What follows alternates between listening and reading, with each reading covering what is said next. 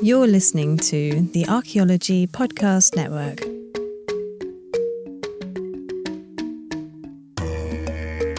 Welcome to episode 40 of A Life in Ruins podcast, where we investigate the careers of those living a life in ruins.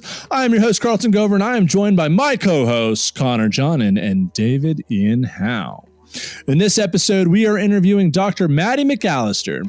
You might know her from her Instagram as Shipwrecked Mermaid.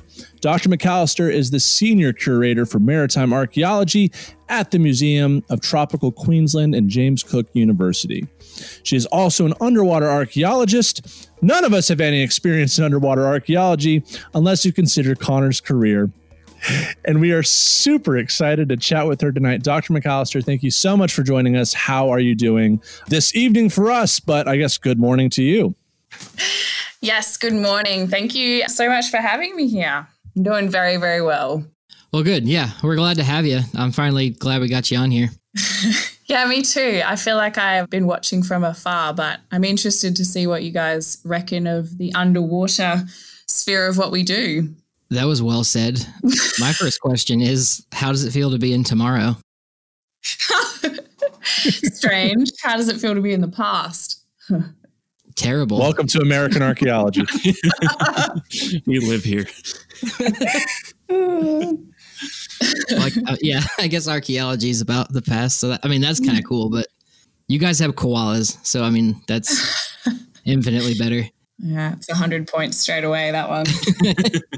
Though there's an internet meme about them being just terrible creatures. I don't know if that's a recent thing I've seen, but they still seem cute to me, I guess. I don't know. Yeah, I won't burst your bubble. They're cute. Yeah. Okay, cool. Yeah, that's kind of where I'm at with it. So do you want to just explain to the audience what it is you do? Because we know you're an Instagram person, Instagram blog. I don't know what we are, but your job and what exactly it is you do. Yes. Okay. So straight off for people, what I do is shipwrecks. Essentially, I research, study, excavate and manage shipwreck sites around Australia. At the moment, I am based in Queensland, so I work on the Great Barrier Reef and manage a collection here. We call ourselves here maritime archaeologists in Australia. Okay. So that means you do underwater archaeology, correct? Yes. There's probably a bit of discussion around terminology for that. Underwater archaeology, in my mind and many people's minds, means exactly that. What you study is underwater all the time. Maritime archaeology is slightly different. It means that we can go, out of the water to our coasts and harbours and look at landscapes included in that as well. So I like to call myself an underwater archaeologist because I'd prefer to be underwater than walking around on the land. Nice. So it seems like that's Australia might be a good place for this underwater maritime archaeology. How did you actually make it through childhood in Australia? Because I've heard that everything in there actually tries to kill you. Yeah. I mean, you guys have bears, so I do always come back to that. You guys have bears. You don't have that scary land thing. Look, I grew up in the Northern Territory, so right in the heart of, Crocodile Dundee territory. So I grew up with saltwater crocodiles and snakes and numerous bugs and things like that. You learn from a very early age a healthy appreciation of the environment and respect for animals. At the moment where I am, I'm faced with saltwater crocs again and Irukandji jellyfish, which we don't swim in the coast for 6 months of the year because of them. And then you add sharks into the mix. So it's a choice, I would say. You've got to be cautious, but it's a choice. I think that probably outweighs bears by a fair bit by now. I mean, extant ice age carnivores that exist in the landscape versus jellyfish you can't swim in the ocean for 6 months out of the year seems a little worse. But yeah, I never thought about that though. We just straight up have wolves and bears just roaming the streets in parts of our country. Yeah, that is dangerous. The moose are the worst part. They're actually really dangerous. But really, yeah, they can murder people if you anger them. because they're just so big. Yeah. Or if you get into a car accident and hit a moose, you don't usually make it out. Or bison. Bison hurt more people in this country than any other land mammal. Well, there you go. That's news to me. I don't know. Does that equal us out though? I mean, no. No. You got great whites patrolling out there. You win. It might have been a kookaburra. I don't know what it was, but it was some bird like chasing some kid on a scooter. Magpies. It was a magpie. Yeah, okay. Magpie season here when they're nesting. It's pretty traumatic growing up as a kid, having to walk past the nesting magpies. Oh, they swoop you. Yeah. Oh, okay. Wow. I'm not doing very well. Tourism Australia probably wouldn't hire me at this point. Hey. I don't think we're doing it very well for America either at this point. Did you have any kind of early childhood experiences with archaeology, anthropology? No, I would say I actually wanted firstly to be involved in the ocean. Apart from living in the territory, my family traveled a lot with mining here.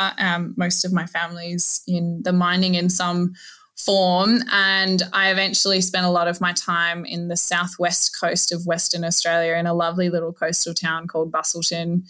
That's where my grandparents were retired, and my granddad was a fisherman and loved to tell me tales of pirates and ships that went missing and ghost ships. So I balanced between wanting to be a marine biologist and then having these fantastic, I guess, nautical stories that were a big part of my childhood. So I didn't really come at it from an archaeology, anthropology sort of way. I certainly came at it more from an ocean and living on the ocean and being around the ocean and falling in love with that sort of legendary side of it, I guess. I guess this might be just a question for Australian history in general, but so we all, most of us came here as like, I guess, immigrants, like back when it was like a British colony or whatever.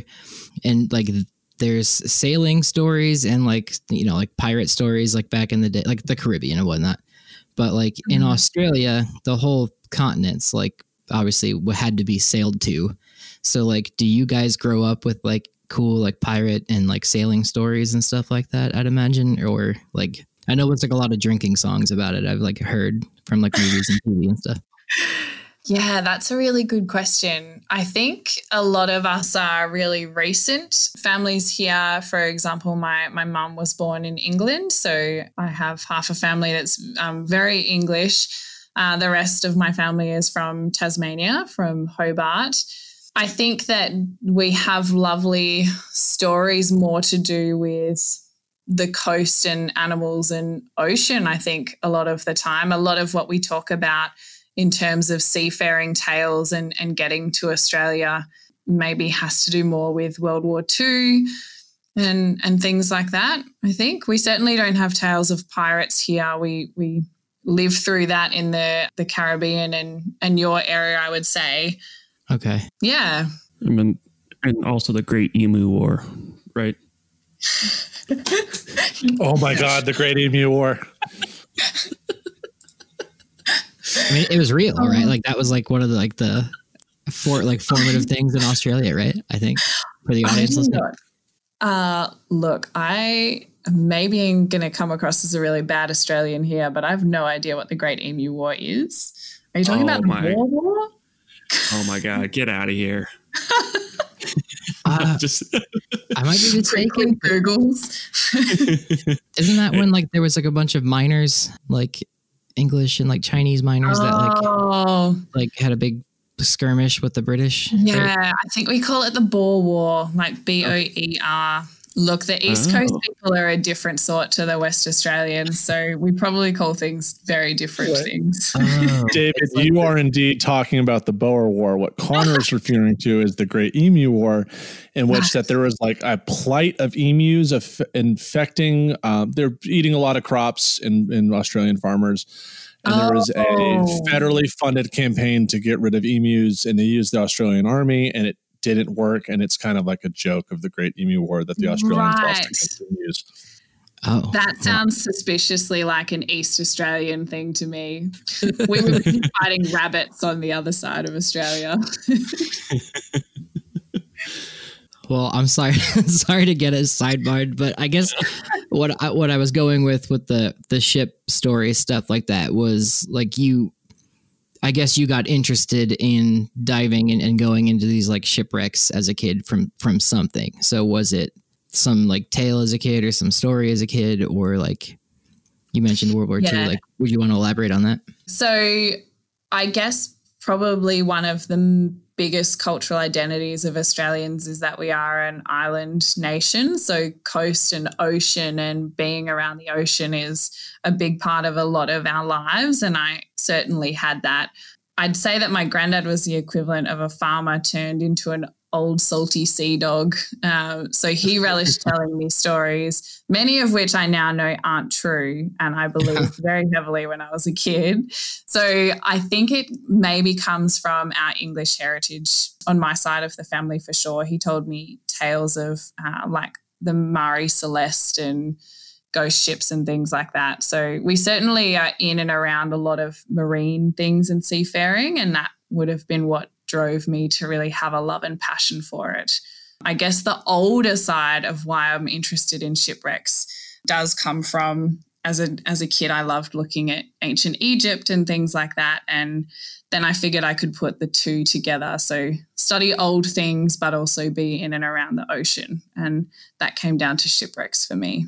That's very cool. Yeah. So when we initially get into archaeology and we're doing our school and everything like that, we have to, at least in America and in other countries, we have to take a field school as part of that. And this is just, and it's kind of constitutes like your training of how you do archaeology. Do you guys have something like that for maritime archaeology? Yes, it depends on which university you go to. So I did do my undergraduate degree and my master's at Flinders University in Adelaide, and they are Australia's core university, but also one of the leaders in the world in maritime archaeology. So they're renowned for having 1 to 2 field schools a year that are intensive. I guess it would be similar to what you're saying, 2-week sort of going and doing a project and getting these practical hands-on skills that you don't get in the classroom.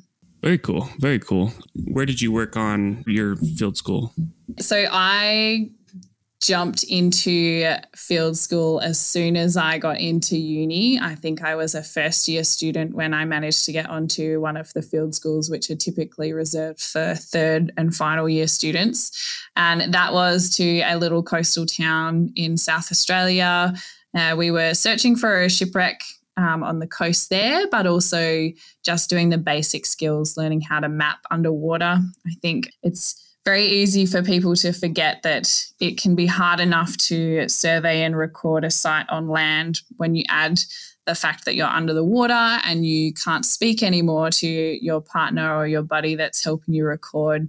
It takes a lot of practice and learning to get that down pat.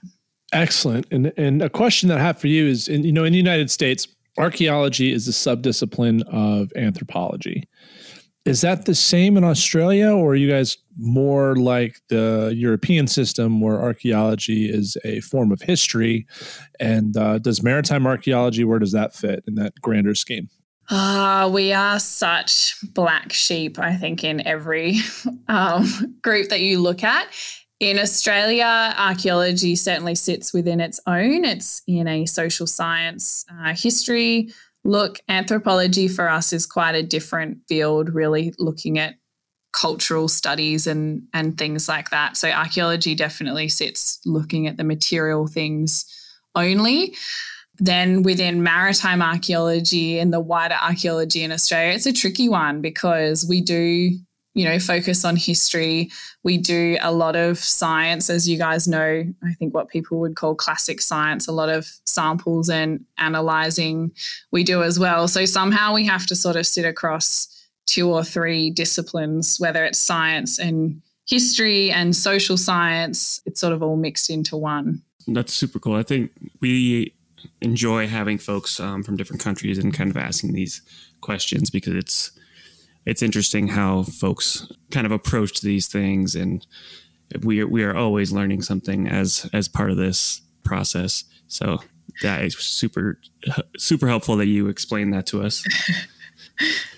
How do you map underwater? Because I map, I do GIS, and I can't imagine I can't imagine trying to do the land techniques underwater. Yeah, I'm trying to think of a way. So I was taught in the very traditional way of manual techniques. So I guess the beauty of working on a shipwreck is the site sort of sits within itself. It's not really in relation to the landscape it's around. So mapping its exact location with everything else isn't such a huge priority. We're more interested in completely and detailed recording of the ship itself and how that has broken down and how it is what we see today.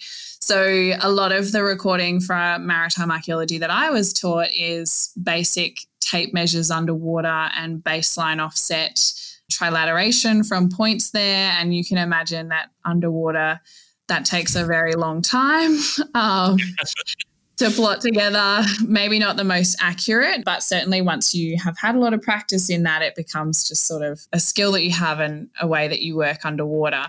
Today, it's very different, and I would say the advances that underwater archaeology has made in terms of recording that go hand in hand with photogrammetry and advances in computer algorithms for 3D modelling has helped maritime archaeology probably more so than other disciplines, purely because we now have a way to very quickly record these highly detailed sites, you know, in a time limit that would once take us months and months, and now we can do in a couple of dives. So I'm one of those fortunate people that had to learn the really hard way, and we certainly still do the hard way to double check, but I now know and appreciate the beauty of our modern technology. Yeah, I'm not a scientist, but I don't think GPS waves go through water, yes. But that's just the guess on my part. And on that note, we are going to end this first segment. We are interviewing Dr. Maddy McAllister, and we will catch you in the second segment.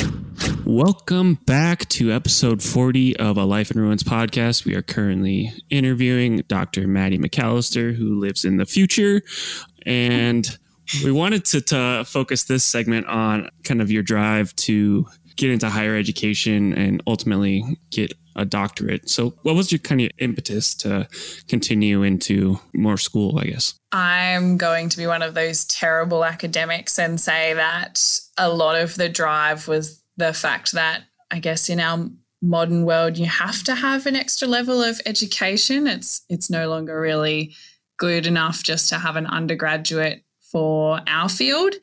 So I don't know if that was similar for you guys, but certainly my master's, getting that after my undergraduate degree, the drive was to be more employable. At the same time, yeah, that's normal for you guys too? Yeah, like my parents were just like, you have to get a master's. So I was like, all right, guess I'm getting a master's. Anyway, continue, sir. No, all good.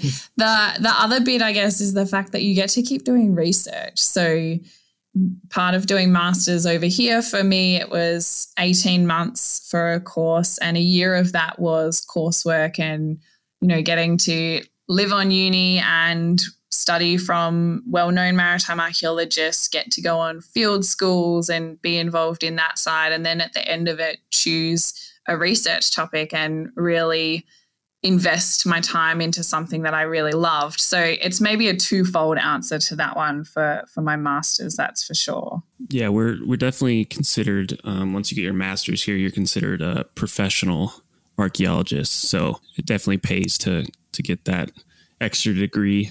It might not actually pay well, but because that's archaeology, but that's a whole other thing. What was your topic that you ended up writing down while getting your master's? This is actually perfect. I worked on American whale ships. That was my interest. It's a little known part of Australian colonial history that some of the biggest visitors we had on the coastline, particularly in Western Australia where I was, were American whalers and whale ships in the early 19th century. So we didn't know about it. There's a bit of taboo about whaling today. You know, you're taught very early on that whales are lovely creatures and not to hunt them. So this side of history was fascinating to me. So yeah, so good that I'm telling you guys about it. You mean Americans are traveling the world at exuberant expense in the hunt for oil? Color me shocked. Yes, long history of that. Yeah, it actually, like, it's fascinating. There were tensions between the British colonial pioneers in Western Australia because they'd come over with very little support from their home country, no infrastructure, no ability to really build really technical things. And then they see these massive, well-equipped American ships essentially plundering the coastline and doing a far better job than they were. So there's lots of really interesting sort of social history aspects there as well. But certainly Americans were one of the most educated about our coastline and really knew a lot about how to navigate Australian waters in the early 1800s. I'm not. I can't remember what book I read. I'll have to look up the title, but I just read a book on kind of the Nantucket, Cape Cod whaling that happened in like the 19th century. And it's super interesting. And the whole process of how they hunt the whale, how they process the whale, which has to be like the worst job ever. Like dead carcass. And then, Yeah, I guess I looked at it from, I loved all of that side and finding out that information, but I really wanted to know if whale ships had a type and if you could identify a shipwreck by how heavily and strongly built like a big bathtub and determine that it was a whale ship. So they certainly sounded like very disgusting, smelly, cramped porters to travel around the coast in. But yeah, fantastic. Like you're saying with the Nantucket, you know, that aspect was, as far as I know, you know, an entire American town would invest all of their money into one whale ship that would go away for up to 5 years. And, you know, and most of them wrecked somewhere else far away in the world. And so we have a lot of them in the southwest of Western Australia. I worked on 2 or 3 American whale ships there that just never made it home. So the impact on that community in America must have been pretty impressive, pretty bad, but pretty big. Did you keep studying whale wrecks while getting your dissertation, or did you kind of switch gears, do something different? Yeah, I guess that gave me a real passion, which I still have today, for ship construction. One of my favorite things is learning how ships were built and put together, and we can actually learn a lot about the ship itself from the really minute details of that. But I certainly switched gear for my PhD after completing a master's thesis. And part of that was the project that I was associated with. So I was invited as a PhD candidate for a big research project called Shipwrecks of the Roaring Forties. And that was a 3 to 4 year project here in Australia that essentially said, Australians in Western Australia were some of the biggest sort of researchers and excavators of shipwrecks in the 1970s, and how can we find out new things and new information with our technology that could not be done 40 years ago. So I switched from American whale ships to a much more practical approach to how to record shipwrecks in Western Australia. We certainly don't have often the nice, calm, beautiful waters typical of famous shipwrecks in the Mediterranean. We live on a very harsh coastline with dynamic limestone reefs and swell, and there's a reason a lot of these ships ended up where they were. So I wanted to see if photogrammetry and 3D modelling could record our sites better than we had in the past and perhaps give us more insight than we could. And that was the basis of my PhD, essentially. That's really cool.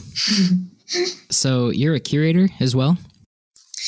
Yes, I am now a curator. That is my job title here at the Museum of Tropical Queensland in Townsville. So that means that while I get to still be a maritime archaeologist and do my research and fieldwork, I also have the joint role of communicating what we do and working in a collection here and working on exhibitions. So it certainly is a really good job. I love both sides of that, and it's an interesting mix. Yeah, I'd say you lucked out. That's like kind of the ideal job, I would say. I wasn't going to say that, but yeah, I agree. Yeah, it's like always weird to say yourself. Yeah. Yeah, it sounds like you get to spend your time inside when the Irukandji are about, and then when they're gone, and you go back into the water. That sounds like absolutely fascinating. Like we have a thing in the States called Shark Week on Discovery Channel where they just do nothing but sharks. Yeah. Yes. But I remember one year they talked exactly favorite love August. They talked about Irukandji one episode, and I vividly remembered that. I was like in third grade, and they're talking about this killer jellyfish that is translucent and is tiny, and it just Anyway, I think no amount of morphine can stop the pain of Irukandji stings. From what I'm told, people have to be restrained because they would rather kill themselves than continue through the pain of being stung. So I certainly stay out of the water in those months. Yeah. That is terrifying. Yeah. That people would rather kill themselves than deal with the ongoing pain from a jellyfish. Yeah. That is nightmare inducing. You should let me sidebar because they did a River Monsters on this, and the way they get the anti-venom for that stuff they have to like, this guy like hand picks up the jellyfish to like trim the like nettles and like the things, and that's the way so Jamie Wade like picks up one of these things, and it's brutal. It's scary. Speaking of scary, when you're out in the water, like as you mentioned before, here in America me, Connor, David working in Wyoming, very terrestrial, high desert, not much water around, and definitely not enough to like, suffocate us unless we were really feeling like it that day. There's moose. Man, there's moose. Got a lot of moose running around. Moose and bison. But when you are conducting underwater or maritime archaeology, are there fears that you especially feel when you go into that environment, right? Yes. Thank you for phrasing it that way, because the biggest question I get is, but what about sharks? Particularly in Australia at the moment, sharks seem to be prolific in the media as infesting waters and being this thing we have to get rid of. And I'm very passionate about the fact that I've made a choice to work in the ocean, and that's not my home, that's their home. And that's a clear message that I have. So there's always a risk of some way of animals like that in the ocean. Underwater archaeologists are particularly, I like to think we're better off because a lot of the work we do is on the ground. We essentially get into the water, descend to the bottom, and spend our time with our faces buried in a shipwreck on the ground. And from studies, as far as I can understand, they perceive that a lot of shark attacks happen in that water column, and that's why surfers particularly are prey to shark attacks like that. So the other side about that I often don't get to talk, and you preface that really well, is the environment. And I have seen some incredible ocean storms. I have seen swells and waves. I work on once incredibly strong, structurally sound man-made vessels that somehow ended up on the bottom of the ocean, with often quite a lot of people never making it back to land. So I guess one of the biggest risks is actually working in the water and understanding that you're in an environment that can change drastically. You're in an environment that humans were not really made to dwell in and live in. So there's a huge amount of physiological aspects of working on underwater shipwrecks that you have to take into account. So that was a very long answer to your question, but I see the animals that I work around as it's their home, and I accept that I'm there. I am more concerned, and I spend a lot more of my time assessing the risk of the water that I'm in and the environment on that day and what will happen, pretty much. And you had said earlier you might have wanted to be like a marine biologist too. So that's kind of cool. Like you get to like appreciate the environment you're in that sense, which is neat, Yeah. And I'd imagine when you are looking at shipwrecks down there, like you can see all those like really neat ecosystems that grow on the ships, right? Like I only see them in documentaries. I don't know if that's like on every shipwreck or not, but Yeah, actually, there is a very famous shipwreck off our coastline here that I'm working on at the moment with some other maritime archaeologists and some coral scientists. So it's called SS Yongala, or the Yongala. It's tragically known as Australia's Titanic, and it was one of our luxury steamships operating up and down the coastline. It went missing in a cyclone in 1911 with every single person on board. They found a few washed up broken boxes and, bizarrely, a racehorse that was travelling on the ship, but never any bodies or any lifeboats or anything like that.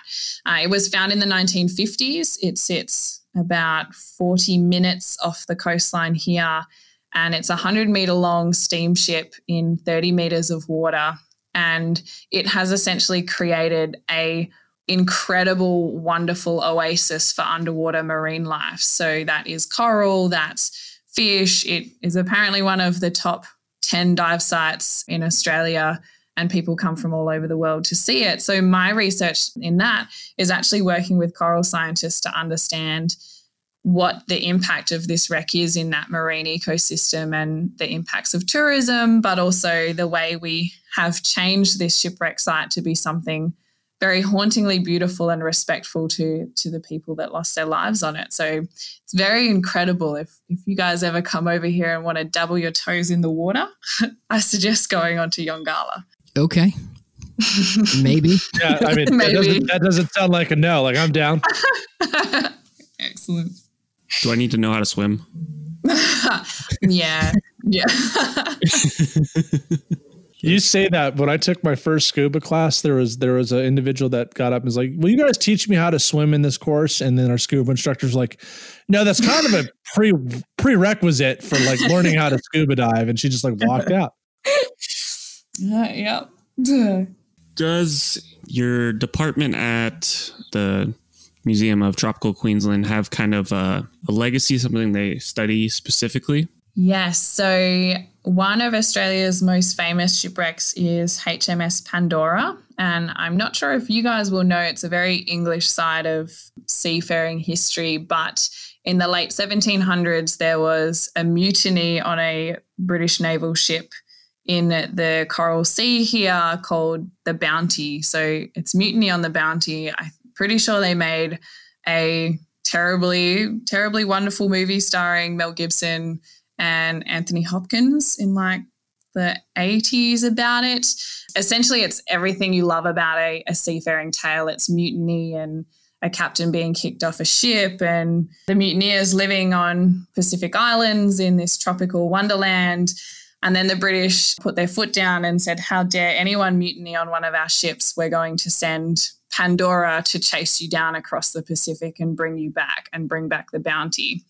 Little did they know that the Bounty had been burnt by the mutineers on an island called Pitcairn Island here. And unfortunately, the crew and captain of Pandora learnt the hard way that navigating the Great Barrier Reef and the Torres Strait through Australia is a terribly difficult, dangerous thing to do. And so HMS Pandora sunk in 1791 right up the coast here. It was found in the late 1970s by some well-known divers up here, and subsequently excavated over 9 seasons between the 1980s and 1990s by the Queensland Museum.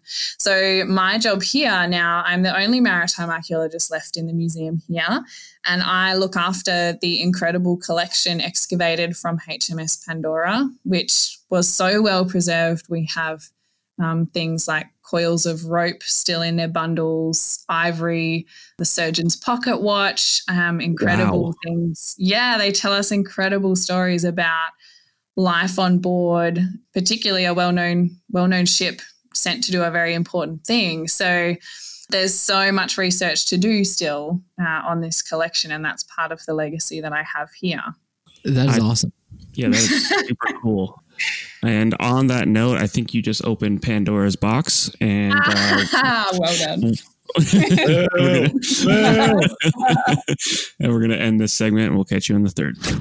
Welcome back to episode 40 of A Life in Ruins podcast. We're talking with Dr. Maddy McAllister of the Museum of Tropical Queensland, University of Tropical Museum. There you go. I never do this right. Every time I mess up, it's just a thing I do. So, Museum of Tropical Queensland. We currently live in the not roaring 20s. It was supposed to be roaring 20s, but it's the opposite of that. We were going to talk today about the roaring 40s and the shipwrecks of those in Australia. Do you want to take it away?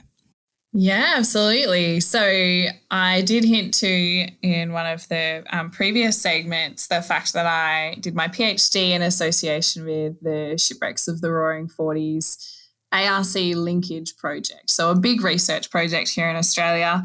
And it was investigating the last sort of 40 to 50 years of maritime archaeology and how we could apply new technologies and tools to these shipwrecks and learn more or ask new questions that they couldn't in the 1970s. And the title from that, so the Roaring Forties is this incredible phenomena that occurs between the 40th and 50th latitudes when ships, particularly in this case, Dutch East India Company ships, were travelling around the Cape of Good Hope in Africa, and they were trying desperately to get up to Indonesia, and they would hit this band in the roaring 40s, which was just very strong winds that pushed them very quickly across the Indian Ocean, and often too quickly, and they hit the West Australian coast before being able to turn and head north. So Western Australia has a handful of Dutch East India Company ships, very early ones there. And I was involved extensively in looking at Batavia, which is another, I seem to find myself always with the mutiny stories. It's another mutiny story from history, quite a fantastical one. I guess I should premise that with, have you guys heard of Batavia before? It's probably a good idea. Batavia? Batavia. It's a ship, the ship? I have not either. It does not surprise me. That's totally fine. I was just checking. It is this incredible story. So in 1629, it was heading around the Cape of Good Hope with two other ships in, I guess, convoy with it. And it was a flagship for the VOC. It was carrying chests of silver and Dutch immigrants to Indonesia to start a new life there. And they hit the Abrolhos Islands off the midwest of Western Australia in the middle of the night in winter and wrecked there, which is a very, very long way away from Indonesia. And essentially the captain set off in some longboats to get help from Indonesia, leaving all of the passengers and some of the naval officers on the islands, and unfortunately left in charge of a very, very crazy man who was planning a mutiny to steal all the silver in the first place. And what proceeds after that is terrible tales of murder and massacres on these desert islands in the middle of nowhere, all over silver, becoming rich. So It was apparently a very famous Dutch story. After this, the story was sold back in the Netherlands, but it is quite an eerie place to visit because of the ship and the shipwreck. But then also these islands today are very barren looking desert islands that sit on wonderful coral reefs. So part of my work with that was assisting in research into excavating some of the burials from these massacres and trying to find out who these people were that were buried there.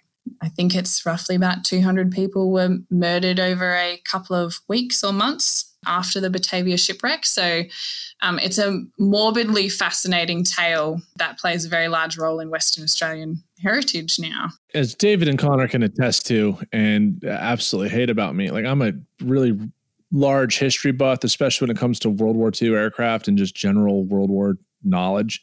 Here we go. Stop it, David.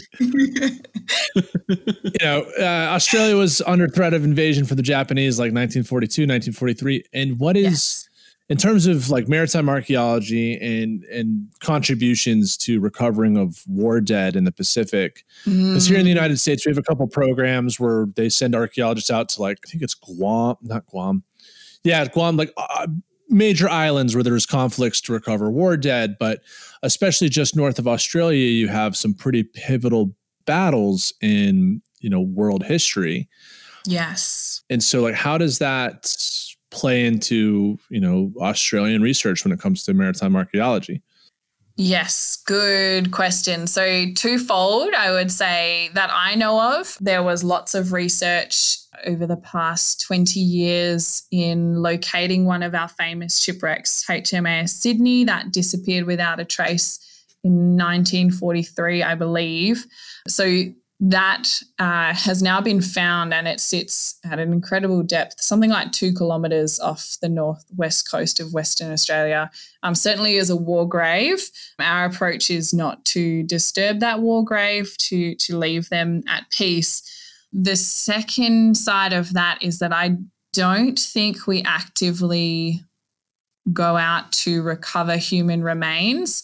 I think at the moment, most maritime archaeologists I know and heritage practitioners have been more surprised at the fact that our shipwrecks may not actually be safe where they are in the water. And there's been a very recent trend of entire shipwrecks being completely salvaged off the seafloor in a matter of months for scrap metal that were I think the particular ones I'm thinking of were Dutch World War II vessels, but they are incredibly close to Australia, and we have Australian vessels out there as well that may face the same fate, which is gobsmacking for one, but also you almost don't believe that it's possible to lift these entire shipwrecks off the floor. Yeah, I was going to ask, like, how do you decide what ships that you want to remove from the seafloor and what ones stay? Because obviously there is some sort of ecosystems that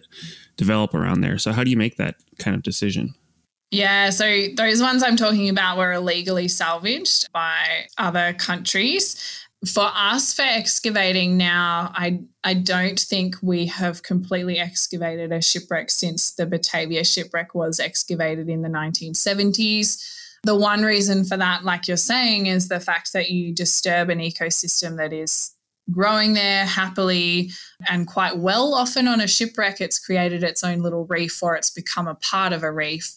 The second aspect is that everything that we pull out of the ocean takes a very, very long time to conserve to a level where it can be dry again. So wood, for example, if you pull wood from a shipwreck that's been underwater for 200 years and just leave it out to dry, it shrivels and cracks and distorts because the wood cells have broken down. So there's an extensive process of replacing that with a substance which is kind of like wax. So there's a huge conservation cost to excavating shipwrecks. And even once that's done, after about 20 or 30 years and everything's ready to be on display or stored in a dry state, they forever have to be in an air-conditioned, climate-controlled space for eternity. So not that I like to think that cost has anything to do with how we do research in our history and heritage, but we certainly find that maritime sites have a bigger toll on research in terms of boat time and capabilities and then conservation than a lot of other archaeology at the moment.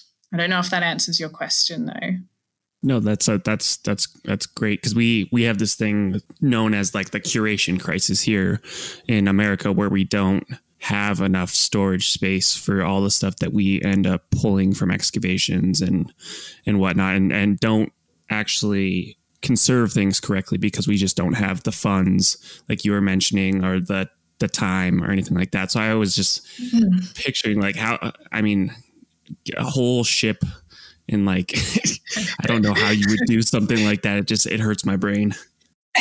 We use chainsaws, if that helps you, underwater chainsaws. What? So often bits are pull them apart. Chop it off with a chainsaw? No, that doesn't help. That's terrifying.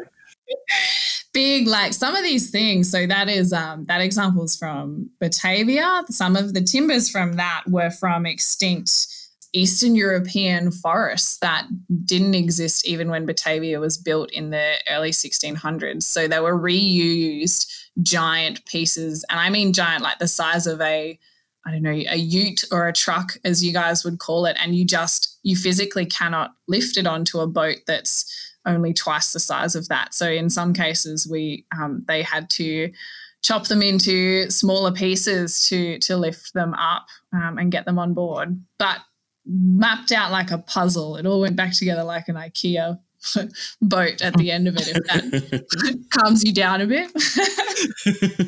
This might be my inner anthropologist talking. What did you refer to as a truck before calling it a truck? Oh, a ute? A ute. We call them utes in Australia. Yeah. Yeah, like a utility vehicle. A ute. Yeah. Oh, yeah, my brain went immediately to like the Ute Nation here in like Utah. I was like, what? Utes? Like, where is this coming from? No, but I'm looking up this Batavia thing here on Google. Yeah, like, cool. This is blowing my mind. This is crazy.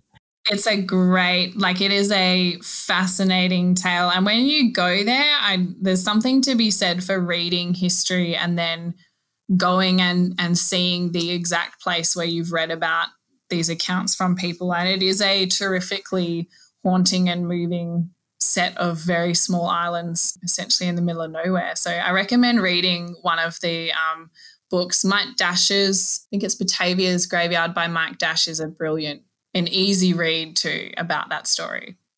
Okay. Excellent. Well, riding this wave into the next question. Shut up. You have a very popular Instagram account called The Shipwrecked Mermaid, which is how we found you. What was the impetus for you, like, especially in archaeology here in the United States, public outreach, not so hot, doing SciComm, not so hot in terms from the academy. But what was your impetus for creating this Instagram, and how have people responded to it? I wanted to show the science behind what we do. So I was sick of telling people, you know, you get introduced to someone and you tell them that, oh, I'm an underwater archaeologist, and they ask you how much treasure you've found, or have you found Atlantis, or they recount some documentary that was made about treasure hunters and illegal salvages that seems to convey all of the excitement and the love of shipwrecks in the ocean and none of the ethics. So I really wanted to create an account that showed the daily life of underwater archaeologists, so the exciting side, which I tend to talk about the most, which is the shipwrecks and these tales and diving and working on fieldwork. But I also wanted to show that, hey, we're accountable and we do all this research, and part of why we do this is to tell you, the public, the stories that you might not know otherwise. And it's not in chase of treasure, I guess, is the short answer of that.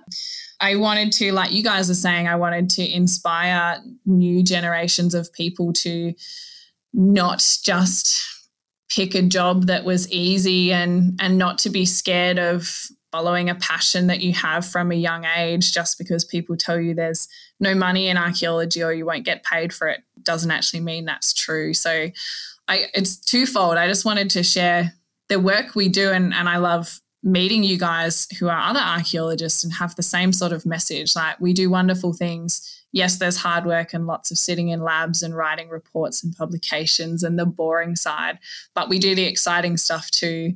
And no, we're not treasure hunters, essentially. Right. Man. I'd seen your account for a while, and then like all of a sudden you were like doing question and answer stuff in your stories one day, and then you started posting like really like long form posts of like one about the Kraken, and then like another like long thing about shipwrecks, and I was like, Maddie in the game. Oh, sorry, just busted my mic everywhere. But yeah, I was stoked because like I don't know anything about underwater archaeology or maritime archaeology, so it was like super cool to see that. And then I saw you got tons of engagement, obviously, because you were like, people were asking you questions that you were answering, and I didn't know the answers to those either. So yeah, congrats. Because it's like, that's how it, like, it should be working, you know, and that's good. Yeah.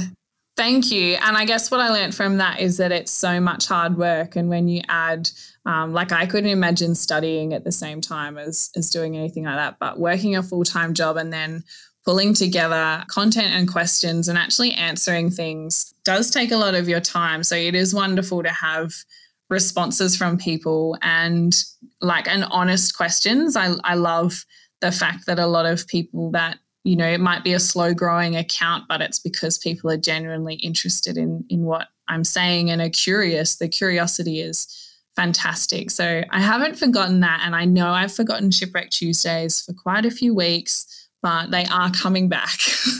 I just stopped doing like days because I'm like, I never can stick to it. But, yeah, we used to we used to have this thing called Feature Friday, but it doesn't exist anymore. Yeah. All of a sudden it's Wednesday and I was like, oh, I missed another one. I learned real quick. I have a small audience. It's mostly thanks to David. Asked me to post regularly, and I told him, yeah, I'll post more about Plains Indian Archaeology Daily at the beginning of November, and did one post and haven't sent it. So it's been like a month and a half. Dr. McAllister, for those of our listeners that are interested in maritime archaeology, or even, Australian maritime archaeology, is there like a book that you could recommend that people could refer to kind of maybe spark their passion? Oh my gosh. This is for you, Caleb Welch. A single book. I'm just trying to think of the books that really inspired me to get into some of this. Look, I actually found that Australian maritime archaeology features pretty heavily in some of the global books. So there's some brilliant books. There's one by George Bass, which is quite an old book now, but it's all about the fantastic shipwreck sites around the world and what they've told us. And there's some Australian ones in that. The other ones that I read are terribly academic, and I don't think they would interest a lot of people. But you'd be surprised. Really. We have a decent amount of like archaeology students on there. So if there's an academic book, just go ahead and drop it. Oh, okay. Well, there is maritime archaeology in Australia, I believe. I'm busily trying to search my desk for the book so that I can say it. Look, I cannot tell you off the top of my head. A lot of what I read were publications and articles, if that makes a difference for academic stuff. I'm going to have to do a little bit of search and maybe send you guys a few photos of them, I reckon. We can put it in like the episode. Yeah, we can put it in. Yeah, no worries. Yeah, we don't want to. Is that why I didn't mean to like blast you on the spot there? I deeply apologize. Because as through the course of this, I've become interested. I'm like, I want to know more. But yeah, David, go ahead. I guess a better question then would be to end this. If you could tell the audience like one thing that you're passionate about, or like one thing you would like to stress about your career and like your job, or about like Australian archaeology in general, like what would you like to say? I guess I would like to say that even though we have stopped actively excavating and working on shipwrecks in the last 20 years for a variety of reasons, it's not as prolific as it was in the 80s and 90s. We are still out here actively working, and we're still doing excavations, and we're still learning new things and exciting things. So I'd probably say just stay tuned and wait to see what the next shipwreck discoveries are from Australia. Awesome. Yeah. Thank you so much for coming on today and joining us and chatting about this stuff. It's been a lot of fun. This is one of the things that I get really excited about, is kind of maritime history. So I was glad to have you on and chat. Thank you very much. I could have kept going for another hour quite easily. I feel like we didn't even scratch the surface. So we can definitely have you back on soon. Yeah. Yeah. It's great to talk to other archaeologists too. So thank you. Brings a different light, which is awesome. Yeah. Absolutely. And because this podcast is called A Life in Ruins, we like to ask our guests, if you were given the chance again, would you still choose to live a life in maritime ruins?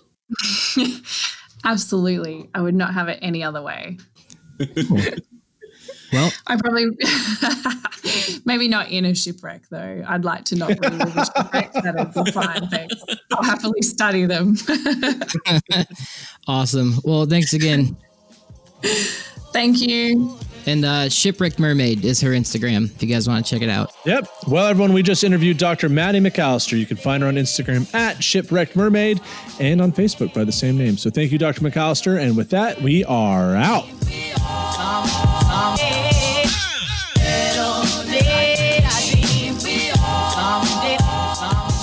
Thanks for listening to A Life in Ruins podcast. You can follow us on Instagram and Facebook at A Life in Ruins Podcast, and you can also email us at alifeinruinspodcast@gmail.com.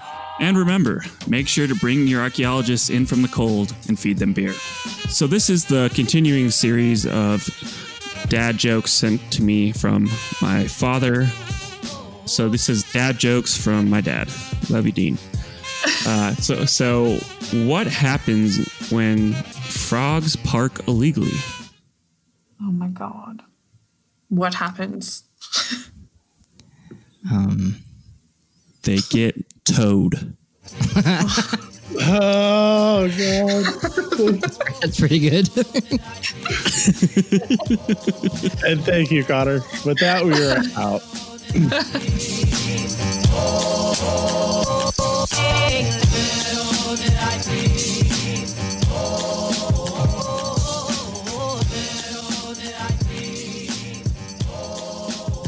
This episode was produced by Chris Webster from his RV Traveling America, Tristan Boyle in Scotland, and the Archaeology Podcast Network, and was edited by Chris Webster. This has been a presentation of the Archaeology Podcast Network. Visit us on the web for show notes and other podcasts at www.archpodnet.com. Contact us at chris@archaeologypodcastnetwork.com.